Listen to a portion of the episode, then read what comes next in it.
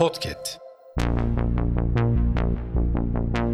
Merhaba sayın dinleyenler. Hafızanın yeni bölümüyle karşınızdayız.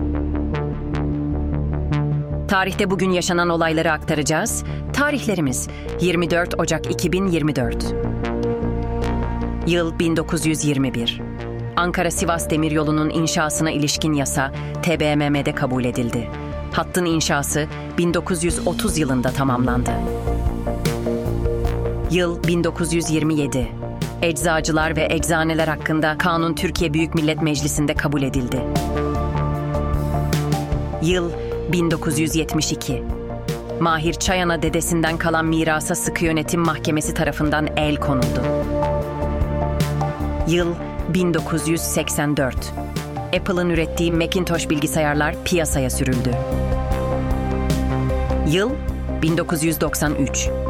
Milliyetçi Çalışma Partisi adını Milliyetçi Hareket Partisi olarak değiştirdi. Yıl 2020.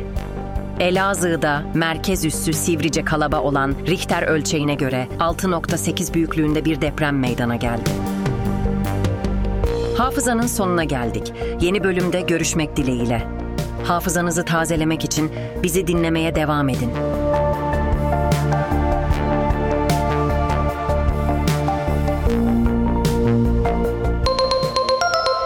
Podcast.